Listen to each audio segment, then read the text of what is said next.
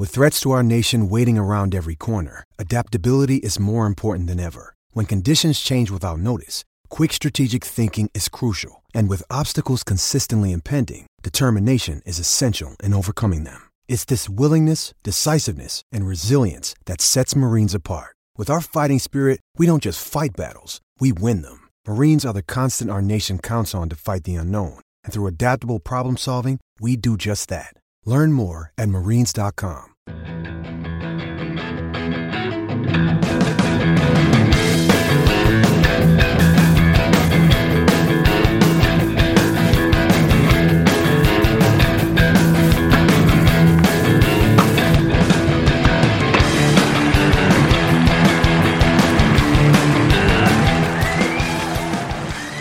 You're listening to the Tennis.com podcast. And here's your host, Ed McGrogan. So we interrupt your World Cup broadcast, everyone, for a Tennis.com podcast here with Steve Tignor. I'm Ed McGrogan. Um, Steve, it's, uh, you know, whenever actually World Cup, Euro comes around, it's also Wimbledon time. That That's something that you and I notice at the press room over there quite a bit as you're going to see dueling televisions of uh, of soccer, tennis uh, going on there. You will be going over uh, in just a couple days to Wimbledon. Um, we were there last year. I mean, what, I guess just to start off, you know, what are you looking forward to most? Uh, you know, the 2014 edition after, you know, quite a historic 2013 tournament. Yeah, I think you know. First of all, there's you know Murray coming back at the to start the tournament. That should be that should be a great way to open it after after him winning last year, and just we'll see what how he reacts to that and his current situation, um, coaching wise, and and you know just the whole atmosphere around him returning. You know, Wimbledon has a great tradition of the the champion opening the tournament on the on center court, opening the play on center court on the first day. So that um, you know that's a I think that's a great way to kick it off.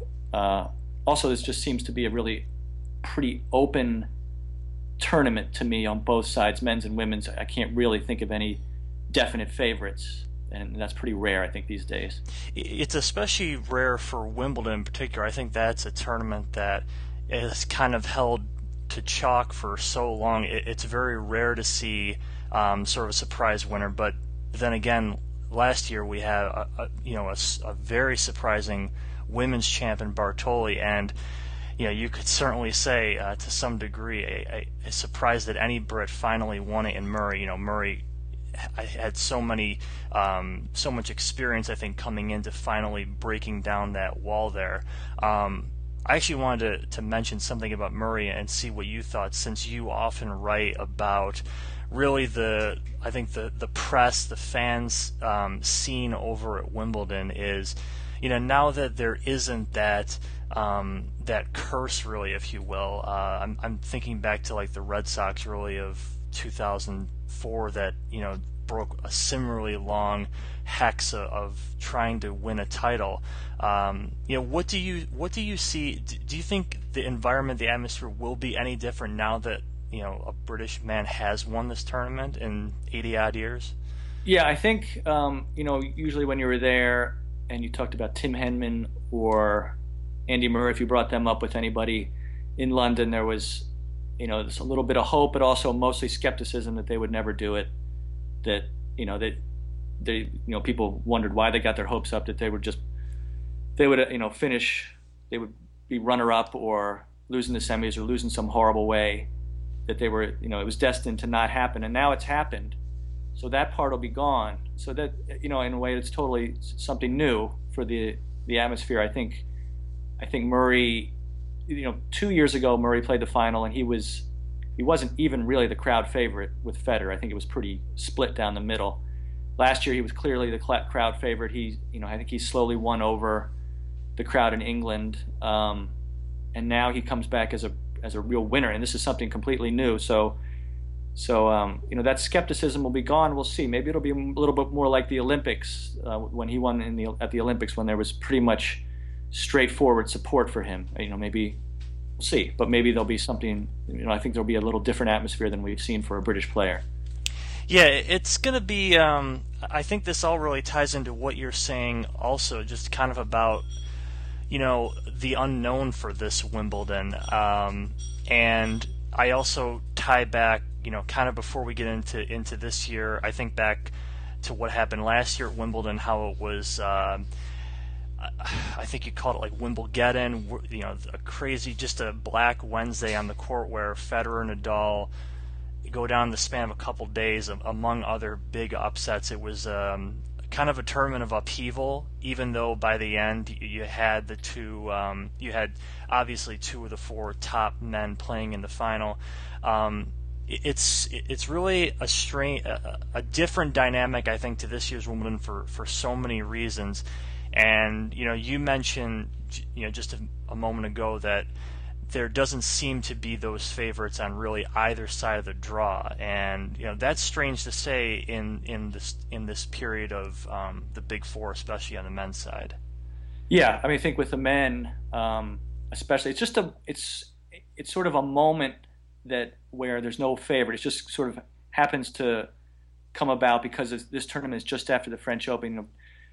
Federer, Murray, Nadal, and Djokovic. None of them are injured that I know of. None of them right now that I know of are seriously injured. We'll see about Nadal, but each right now comes in with a little bit of you know, would you really pick that person to win? Rafa comes on comes after just winning the French Open. The last two years he's come here and lost in the second round and the first round, so he's hard to it's hard to think of him winning this tournament. Djokovic comes after a pretty bad, disappointing loss in the French Open final, so it's hard to see him. Federer, you know, Federer obviously has won this seven times, and I would say this is might be his last best chance to win a Grand Slam. But he's also 32. I don't know if you outright pick Federer to win this tournament. And Murray um, is the defending champion, but he's still he's still fourth in that list of four. So it's an interesting moment where the big four are all there, but it almost feels like there's a little bit of a void as to you know who could really who would you really get behind among those four.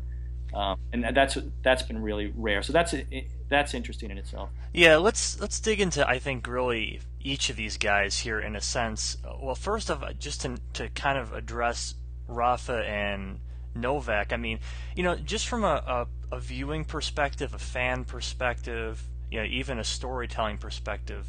Um, you know, do you do you want to see, for example, the next chapter of Nadal and Djokovic unfold at Wimbledon um, after what we've witnessed pretty recently in the French Open. I mean, do, do you sense that? Uh, I, I, know we you know we don't really play favorites, but I think you certainly have preferences as to how um, you know what might make for some of the best uh, matches at Wimbledon.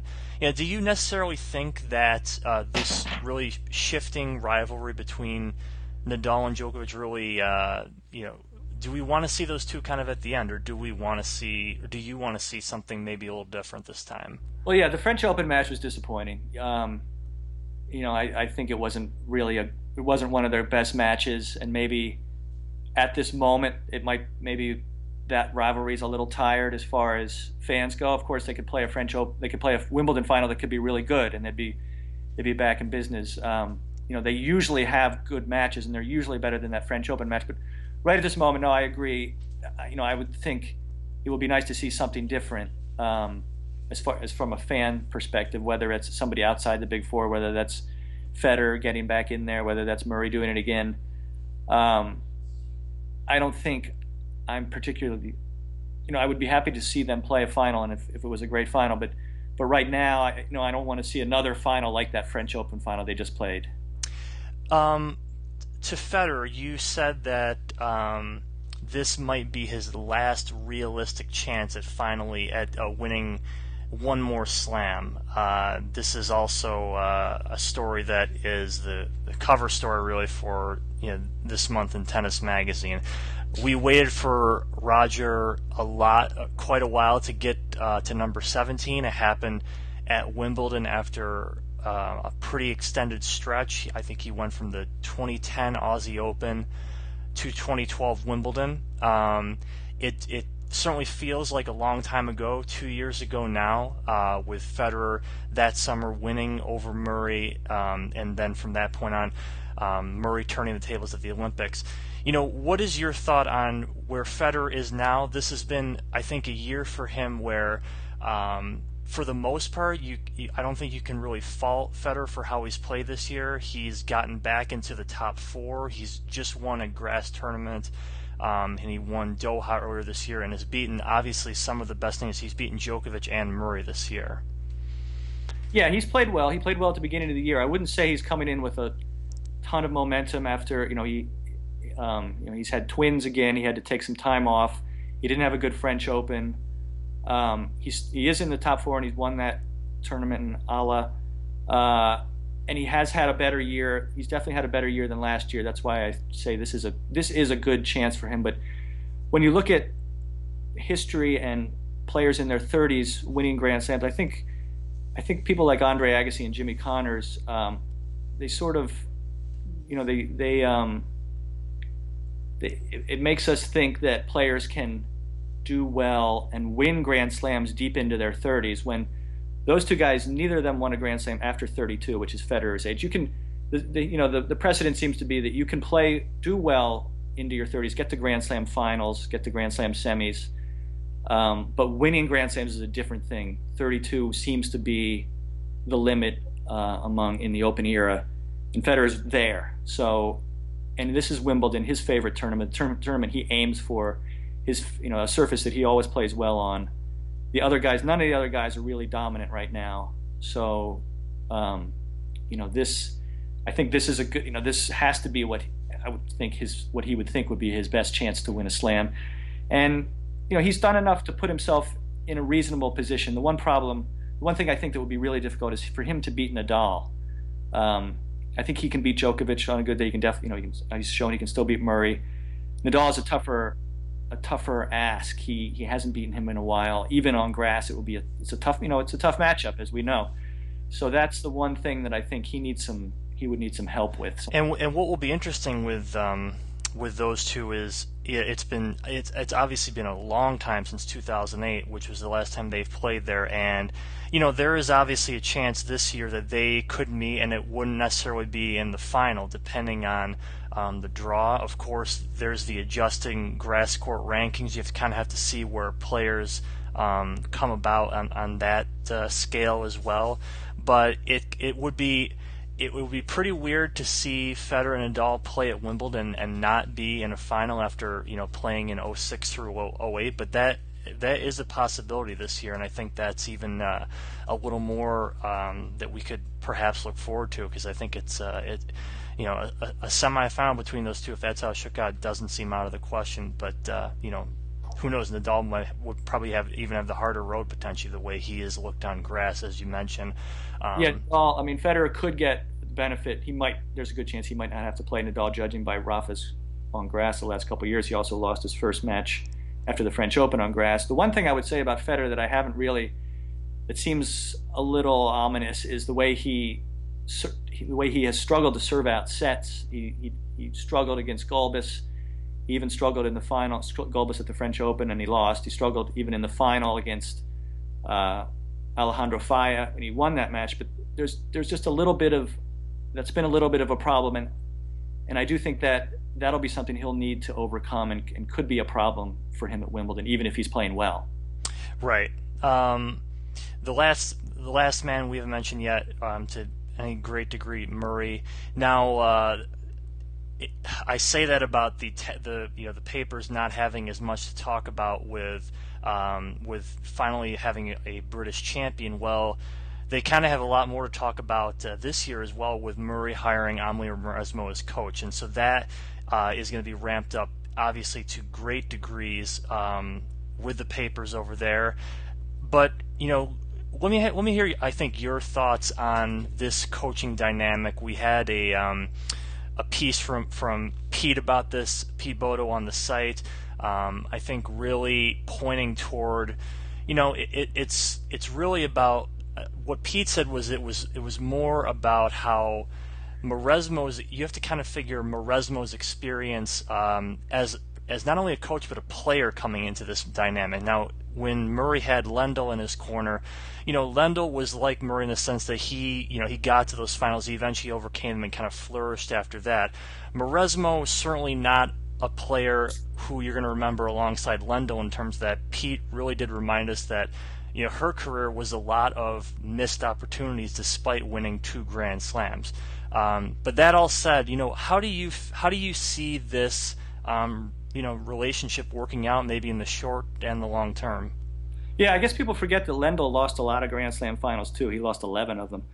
So I don't know what I don't know that if that is a big difference. Um, Mauresmo is definitely not the not the same type of coach. I think Murray. Um, I think he just. I think he liked her. I think he liked talking to her.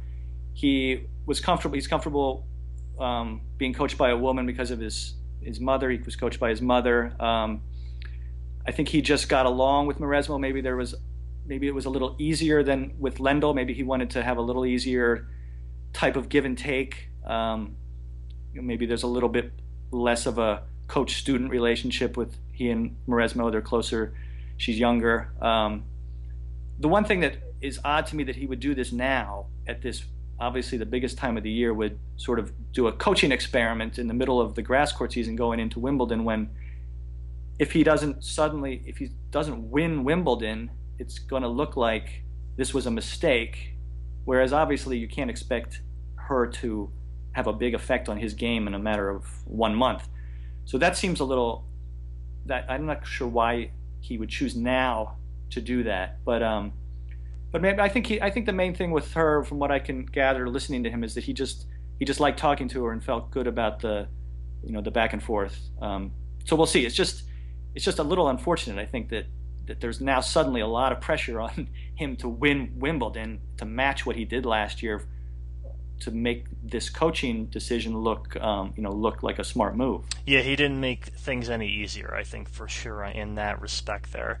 Um, you know, let's let's move to the women's side here. Um, you know, with that note, and let's start with um, let's start with Serena Williams, who now for the past few slams uh, has taken some earlier exits. Um, this has not thus far been one of her, um, you know, utterly dominant years that we've witnessed in the past couple years from her, even you know above even you know above 30 uh, in age, and I, I, think we're perhaps a little perplexed of where to place Serena.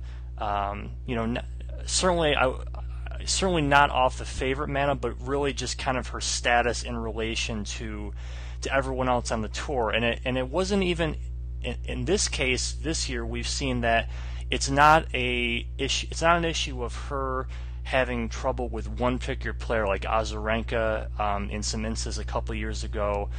certainly not Sharapova when you consider how they're head to head, but she's been troubled by some other um, you know other players that you know we might not have thought of before. Latest case, um, Garbine Muguruza in the French Open. So, um, you know, what are your thoughts on Serena coming this term? We actually haven't seen her in a little while. Yeah, I think it's different now. Up until now, for maybe for the last two years, you would go into a Grand Slam and say, "Can anybody beat Serena?" I, don't think anybody's going to think that now. Three of the last four Grand Slams, she hasn't made the quarterfinals, so you really can't say that she's she's unbeatable. Or, and I think the big difference is the way that Muguruza beat her.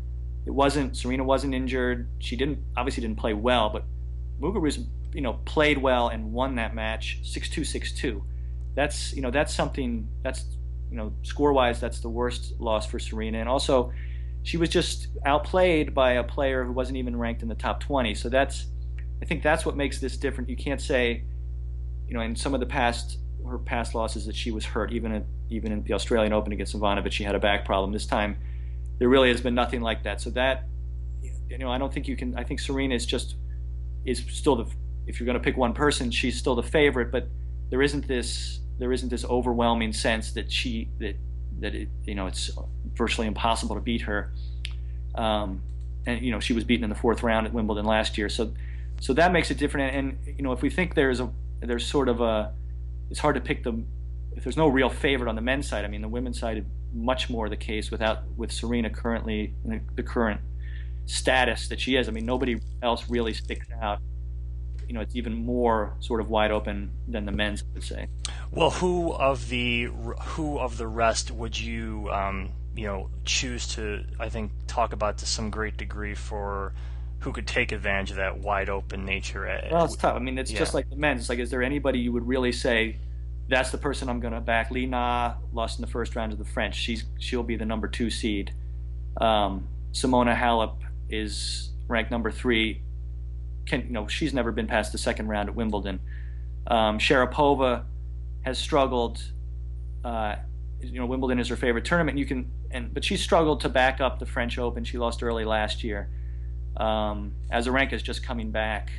You know, Radwanska, you'd like to think she she certainly has been in the final and the semi last year, so you'd think that she has a chance, but she's never won a Grand Slam. So, you know, those are the and those are the really the top names. So, I don't think there's anybody that can that I would just just like on the men's side, there's a bunch of possibilities, but there's nobody that that um that really stands out.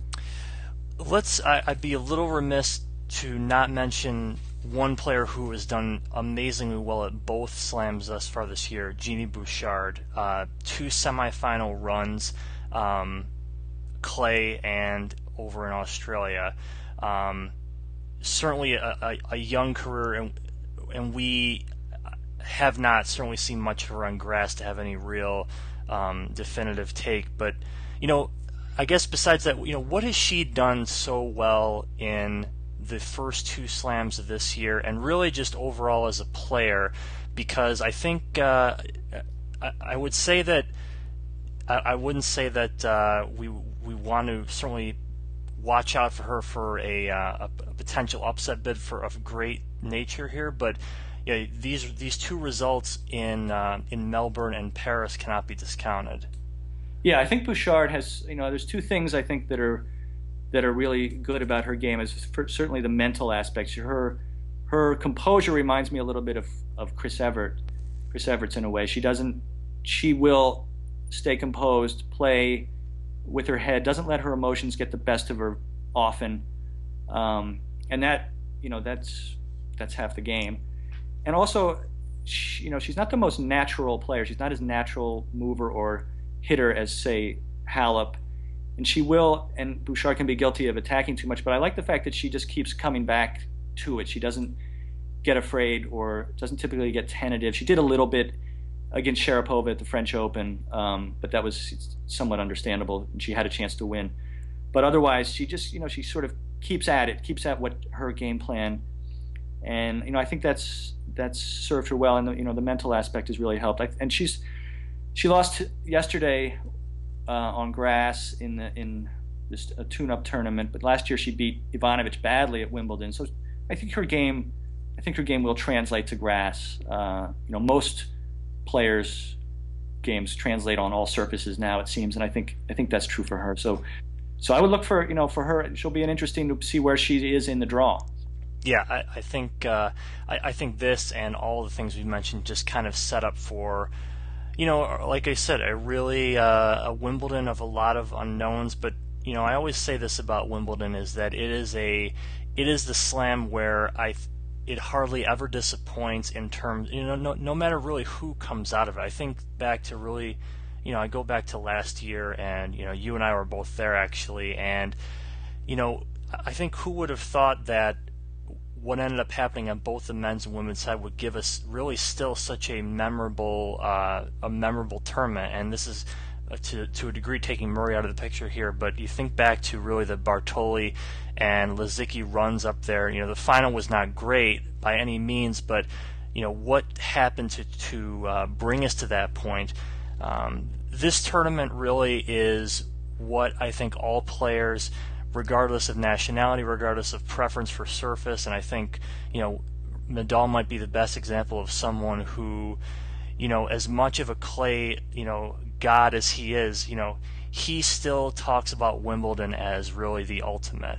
Um, you know, Djokovic, when he was asked about a couple of his, you know, his great career accomplishments, um, you know, the one Wimbledon trophy was, you know, certainly not lost on him as such a, a, pivotal moment in his career, and that shows in all the matches. And it's, uh, it's, I think, far and away still the best tournament in tennis, and I don't think you you should really expect anything less uh, in a you know few days time. Yeah, I think if you're a young player and you're pretending you're playing a tournament, You, nobody pretends like they're playing the Australian Open, right? Everybody pretends they're playing Wimbledon.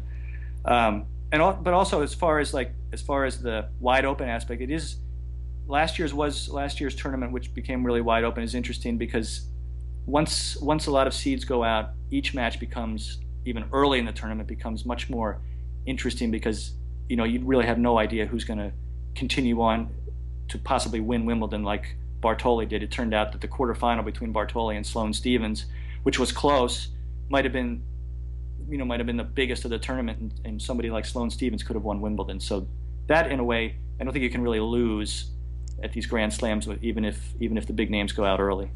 Yeah, and uh, at Wimbledon, you will be having uh, quite a bit to say on all this. Um, first ball in, Steve will be continuing with that series of ours, but with a, with a lot more coming from uh, the tabs over there, and uh, some also some great photography from us as well, um, among many other things from the All England Club. So. Um, I will be here this year. Steve will be there, and everybody else will be focused on the tennis as always. So tune back in throughout this week for preview coverage, and of course during the championships, um, really round the clock stuff. Steve, we'll talk to you over there, and I am Ed McGrogan. Thank you for listening to the Tennis.com podcast. You've been enjoying Tennis.com's weekly podcast. Thanks for listening. For all the latest news and events, head over to Tennis.com.